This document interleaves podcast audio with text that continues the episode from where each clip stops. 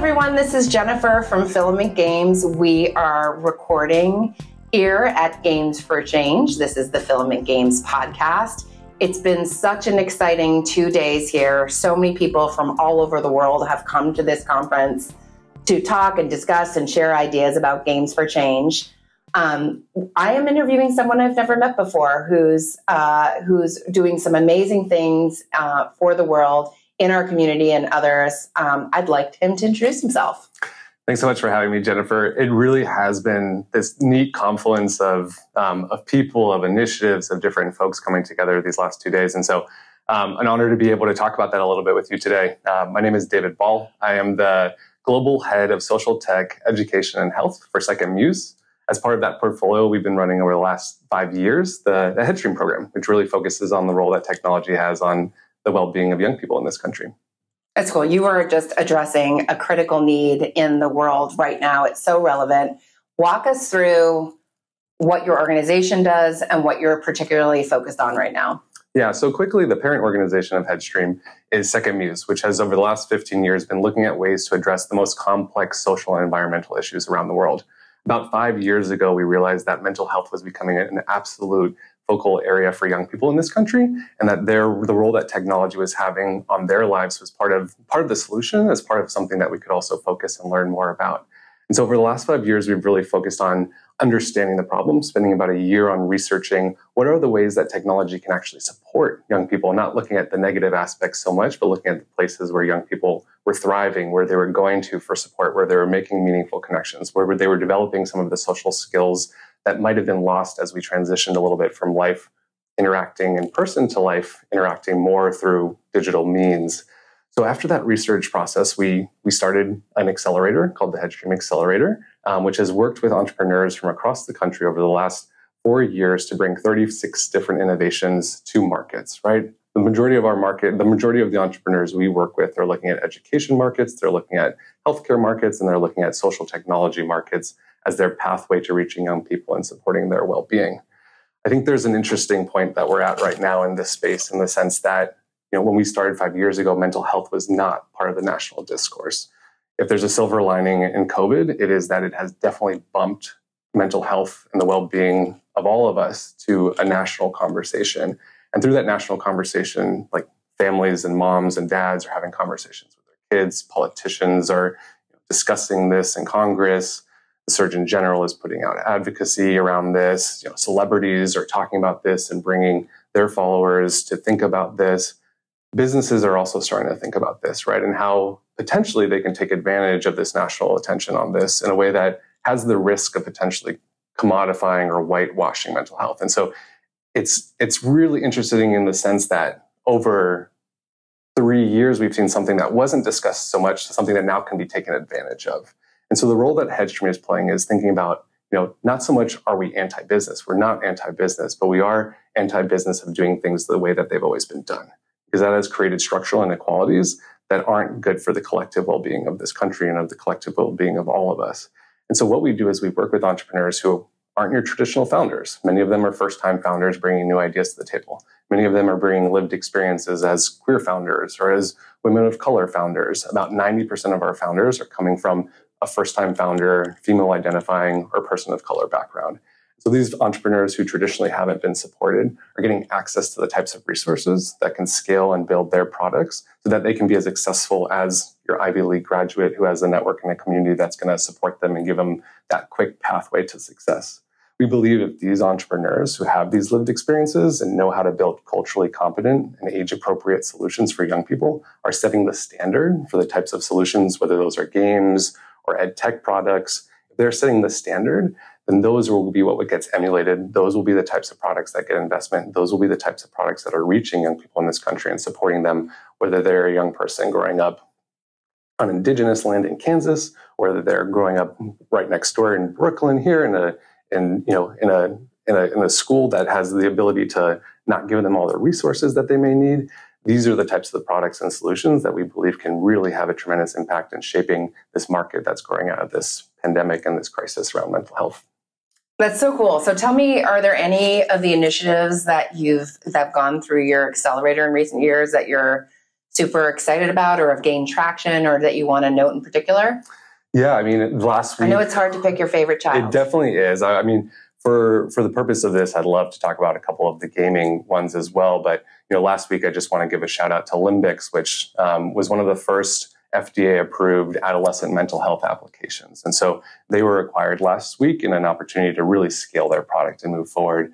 Um, some of the more gaming focused products that we've worked with have really focused on you know thinking about the the user experience for for young people as they're entering a game, and so that's a uh, innovation called GamerSafer, which is led by two founders from Brazil, working really closely with Minecraft and meet, meeting meeting millions of young people right now online through that interface of how they sign on to games, preparing them for safe gameplay, for positive experiences. We've had a lot of entrepreneurs that have thought about identity as well and the different types of ways that young people are seeing themselves you know, Mika Lejean is an entrepreneur that I that we give a lot of shout out and credit for at, at Headstream because of her ability to think about the different ways that young people are, are thinking about how they see themselves in online places, how they see themselves in games and avatars and different creativity brings a lot of authenticity to the games as well.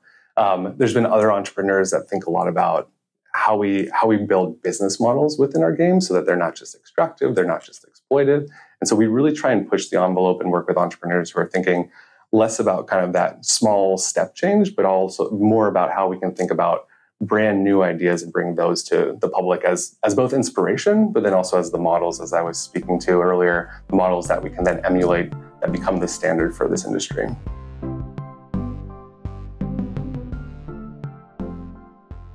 I, we have many different types of listeners to the podcast, but I know uh, a lot of our listeners are either game based learning, like um, students or they are building games or dreaming of games or work for studios.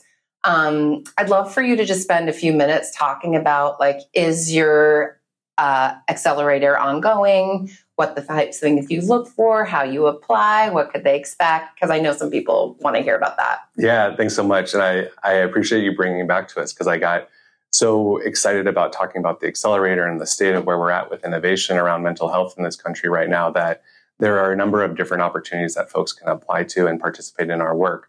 We, we believe in network centered innovation. And I think that that's twofold. One, it means that you know, folks like yourself, Jennifer, who have a certain expertise, have shaped the way we think about our programs, the way we bring thought leadership, the way we support different types of entrepreneurs.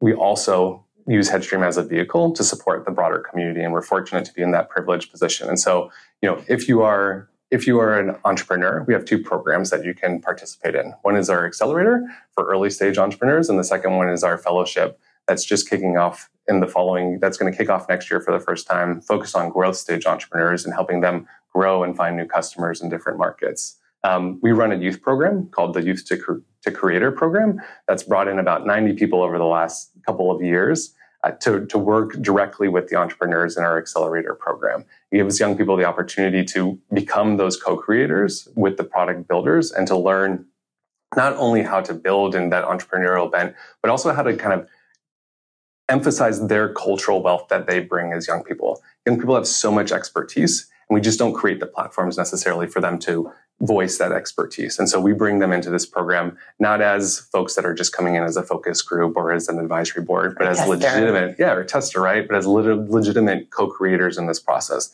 That's led to several of our youth participants in this program being hired by the entrepreneurs and the companies in the programs. You know, they're creating the actual content that is engaging directly with the users on those platforms. So that's been a really, really neat piece of our work. And then on the the side that we're also kicking off this year for the first year is, you know, how do we think about increasing the utilization of these products? Entrepreneurs and the products that they're building are incredibly inspirational and they often are that kind of north light that that the rest of us follow, right? They are what we what we think could be the future and we we put them on that pedestal in a way that they absolutely deserve for the the risks that they take and the you know the the like sweat equity that they put into things. But sometimes we don't necessarily think about the the infrastructure and and how we increase these amazing innovations and make sure that they're not necessarily dying on the vine that these ideas and these places and these experiences that you've probably seen dozens of games that you thought were going to change the world that didn't necessarily have the infrastructure to get to those users users. So we're thinking a lot about procurement and particularly in the education and the healthcare sector how do we think about educating and bringing along the superintendents of school districts so that they can understand, oh, what are the ways that, that games or different education technologies and digital health products can come into schools and support with student well-being? What does it look like for a healthcare system to think about the different ways that we increase adherence to digital products so that we're not prescribing digital health solutions to a young person and they're looking at the app and looking at it like it was built in 2000 right, right. or playing a game that they would never recommend to a peer right. how do we think about building these products and working with those folks on the customer side to give them the tools to pay for these things to pay to like to train the educators in their school system so they're not just dropping in another tech solution that nobody wants to use like we believe there's a real big opportunity to fill some of the gaps that exist in providing services to young people in this country by utilizing digital products such as games in this case to really bring that to these consumers if you solve businesses. the last mile issue for games for positive impact you will be a hero in our field I will personally buy you dinner. um, it's the hardest thing because you know, game, uh, particularly you know, I've experienced both on the um, on the healthcare side and on the school side, and it's it's not. It's just they're so constrained by how they purchase, what they purchase, what they can purchase, what the budgets are, um, and uh, obviously we're in a state right now of educator overwhelm that a lot of districts are just like we can't do anything innovative or new or anything else I know as we, you know, as we enhance our focus on the education system at Headstream, I every time I talk about that, right, I feel this pain that like we're adding another responsibility to the to the shoulders of these educators in this company com- country. But in in reality, right, the the question we often ask is like, where are young people getting support? And if you look at the young people that are on Medicaid, about three quarters of young people that are on Medicaid that actually get mental health support in this country get that support through school systems. And so, if we're trying to address a mental health crisis, we have to look where people are getting support already. Sure. And so, let's look at schools as an opportunity to do that. Let's look at our healthcare system as a way to increase that. And I think what I want to commend this this audience and the folks here at Games for Change and the work that you're doing is that you all have done a tremendous amount of the hard work already to understand these systems and even to bring whether it's whether it's games for learning, whether it's digital digital citizenship, you've already kind of brought these to the attention of these procurers and school systems and healthcare systems so that they're aware of that, right? Yes. And now we're talking about some of the more some of the more like how do we actually pay for this or like i don't have the time to evaluate a thousand different games that are being pitched to me like how do we select the ones that actually have that evidence base that have that impact data that we can kind of go out and trust and put into the hands of our, our teachers or our, you know our school counselors or the young people uh, in our schools and so what I want to invite the different listeners here and and you all and and to join as well is like we don't believe we can do this by ourselves. Like I like as you said, I'll have many people buying me dinner if we're able to solve this ourselves, but that's not our intention, right? You don't we need really that much dinner. To, yeah, I mean, I I could probably eat a lot of dinner, but, but, yeah, not that much. I, I, would much rather do this with the folks who are already thinking about this, working on it. Well, I was going to say, you said this is an initiative you're kicking off later this year. If you need an advisor or someone to sit if you want representation from industry in your solution call me. Awesome. I will take you up on I'm that. definitely happy to help with that. Because i think we have i mean filament for example we've been selling products to schools not particularly in mental health but in kind of core subjects and we've been doing it for oh close to 18 years so we have seen the trajectory and where they are and and i think not only do we have like kind of how it's supposed to work, but then also like this is how it actually happens and this is what here's are the obstacles we have to face. So I love that you're thinking about it like not we've always thought of it for one company, our mm-hmm. company. So I love your thinking about, well, how about we get we have you have 36 or something products that you represent. Like how do we do it on a bigger scale? Which is the way to do it so you can kind of get the right attention. So I'm excited to hear more about that when it happens we're really thrilled about it as well. And I like we know this is going to be very hard. Yeah. We know that it's a pain point that you know entrepreneurs that we work with, you know, established companies like yours that have been around for 18 years are facing. Um, we also know that there's a lot of appetite for this, right? Um, that there is interest, and so thinking about the way that we run programs at SecondMuse and Headstream, we often do that for entrepreneurs, but we believe we can also do that and build the types of resources for these folks on the customer side, so that we're not forcing them to procure something that they don't want, but we're solving some of the problems that they might have, whether that's how do we pay for this? Or how do I navigate Medicaid? Or how do I select from 10,000 different options? Or how do I make sure that there's buy in from the teacher population? Like these are problems that we're hearing directly from superintendents, from the tech buyers and districts, from, from principals and school teachers. And so if we're able to solve that and provide those resources directly to them, we believe that we can at least start to move in the right direction where digital products get a little bit more accepted as part of the solution for mental health. Now I'm so curious. What's your background and how did you come to this work? Oh, I feel like when you were you were speaking a little bit to the types of folks that were coming into this space, it was like I see my I see little pieces of myself in a lot of that. Um, I started my background in in education. I was a teacher for a couple of years, uh, and then I extended that into into working internationally in development, using a lot of like the keys to entrepreneurship to understand how we can make environmental change, how we can look at you know, good governance in developing countries. Um, I was particularly focused on East Africa and Latin America and spent a lot of time um, in Tanzania and Kenya and Nicaragua and the Dominican Republic. And then came back um, to the United States, worked a little bit for Major League Baseball, worked a little bit for the National Park Service, with this mindset that there are ways in which we can change the world around us for the better good within current within the current systems that exist by making a case that business can go and coincide directly with having positive social impacts and environmental impacts. And if we are able to solve that for the the Fortune 500 CEOs and convince them that there is a business case for co-creating with young people, that there is a business case for um, you know building products directly for oppressed populations, we're able to make a business case, they will agree to that. They will take that on board. And so my pathway over the last 10 years has really been focused on looking at different sectors and understanding, you know, especially with entrepreneurs, but then also at that systems level, how can we make that case to bring these types of innovations and products that are going to change our world for the better? Systems that historically haven't supported the collective well-being of this entire entire world, entire country, in this case for Headstream a logistical question. When you say you kind of talked about three different programs and way that people get involved, are you uh, are you in, in real life organization or are you virtual? We do almost all of our work virtually.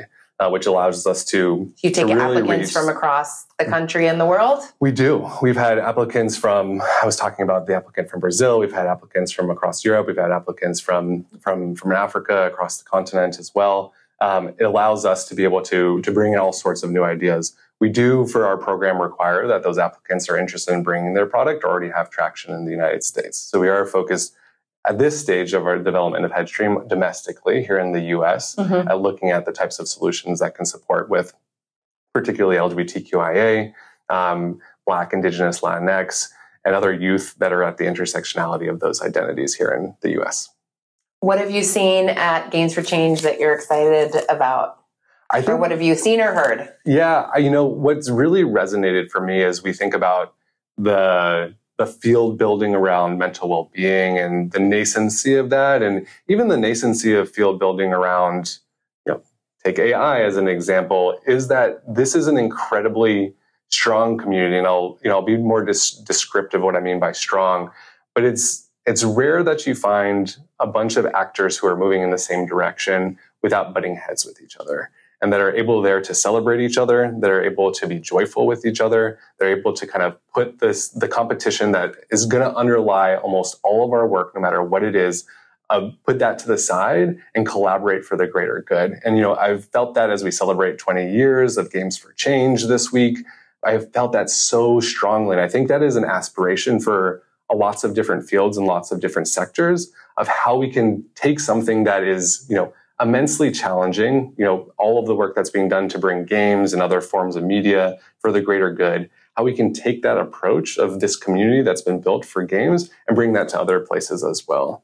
I think one of the things that I've loved about the mental well-being sector, especially the adolescent mental well-being sector, is the way folks have collaborated. And it doesn't feel like a zero-sum game where there's only a few slices of the pie. People are in this, and especially the folks who have been doing this for decades. I'm relatively new to this space are bringing this moment in time to the surface and allowing other ideas and other solutions to come and play a part in that. So I think we can use games for change in this community as as an aspiration of what a what a what a productive, joyful um, community looks like to use different types of technologies for the greater good.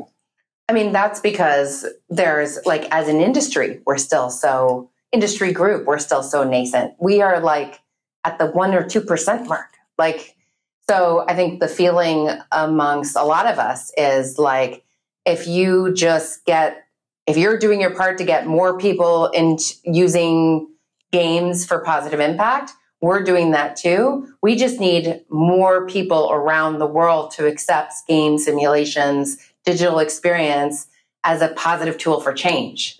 And we just have to push that mindset. None of us can do it individually. Yeah. So I think there we all think, you know, there's enough room for all of us. And we have to, instead of like, um, we have to support and celebrate each other's efforts publicly, like on social media or elsewhere, privately. Like there's there's no, we're not yet, we're not like, I don't know, the banking center sector that's been around sure. forever that they're all trying to grab each other's customers. We're just like, hey, does anyone want to pay attention? We're trying to do this big thing together and we're actually trying to change the world. Yeah. I mean, you make it sound uh, like obvious or simple that that's the way it should be, but I, I still feel like it's really unique. And I, you know, one of the things that you all are doing that, that other folks aren't doing is that you're, you're actually doing it through a means and a medium that young people are enchanted with, you know, both as creators, as users, as players. Like this is a place that we're not like the, the, the discourse of two decades ago no longer exists. Like now you have parents who grew up with video games playing those games with their kids. You're going to have the generation that we work closely with, these the teenagers now who are going to go into the workforce and see games as a means and a medium and a vehicle for all these different types of change. And so I think like this this community and this group is in such a great place to be that vehicle for some of these large challenges that we're facing. And so I'm really excited as what I would consider somewhat of an outsider here to ad- admire a little bit from a distance and look at the potential that these places have and then also respect all of the work that's gone into this, right? Like it's interesting to see, you know, I view you all as this kind of like developed ecosystem and like developed community, whereas you still like there's so much more and there's so much potential, which I think is fueling a lot of the folks here that I've met this week to continue in that creative passion that they have to work on these really hard challenges and not just go work for the banking sector or yeah. not just go work for a consulting company, right? To continue to really pour into this work. Well, I've really admired just Games for Change as an organization, how they've really over time forged this beautiful relationship with the United Nations and, you know, I attended their event on Monday and kind of the working group. And, you know, part of it coming in was like, oh, this is so nice. Well, they're both in New York. Maybe this is just regular business in New York. This is how New Yorkers do it.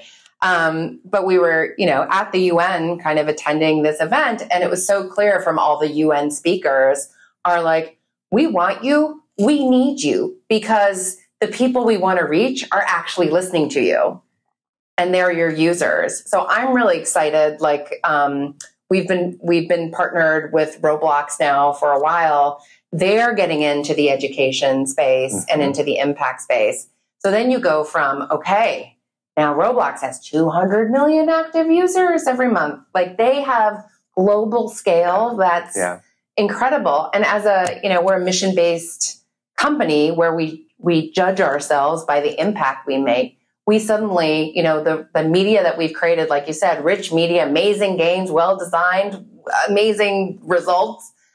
Suddenly, we're going to be able to start um, working at the scale that you can really move the needle. So, that is something unique that I feel this year mm. that I haven't felt so much in previous year, just because now we're getting the attention of huge players like the United Nations and Roblox. That's not pretty, that they're equal. That's pretty big. At yeah, all. two pretty different ones. But you know, we think about that as like we would we would call the work that we would call Filament like a change maker in this space. And you know, those change makers are like the inspiration. They are the creators, but they often don't hold a lot of that power, unfortunately. And so, you know, when we talk about a big company like Roblox and love the work that they're doing, when we talk about the United Nations, like those are folks that hold power because they have reach, they have access, they have resources. And so once those folks are coming to us and give, providing their platform and realizing the work that we do and that awareness is built, we can really change things.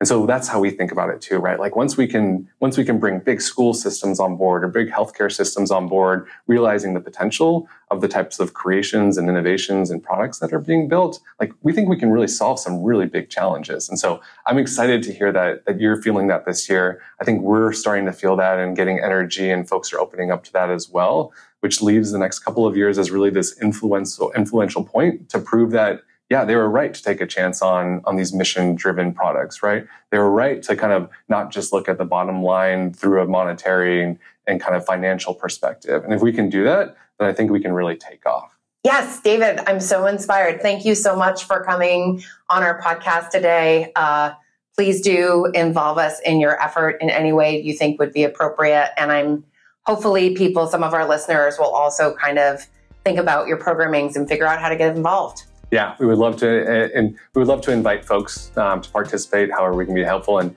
and thank you so much for for having me and for, for that offer. And I will write down that invitation to dinner in case we do solve this big challenge. I love it. It's gonna happen. All right, thanks. Thanks for listening to the Filament Games podcast. If you like to hear more about games, game based learning, and what's happening at our studio, subscribe today on iTunes or Stitcher. And be sure to visit us at our website, filamentgames.com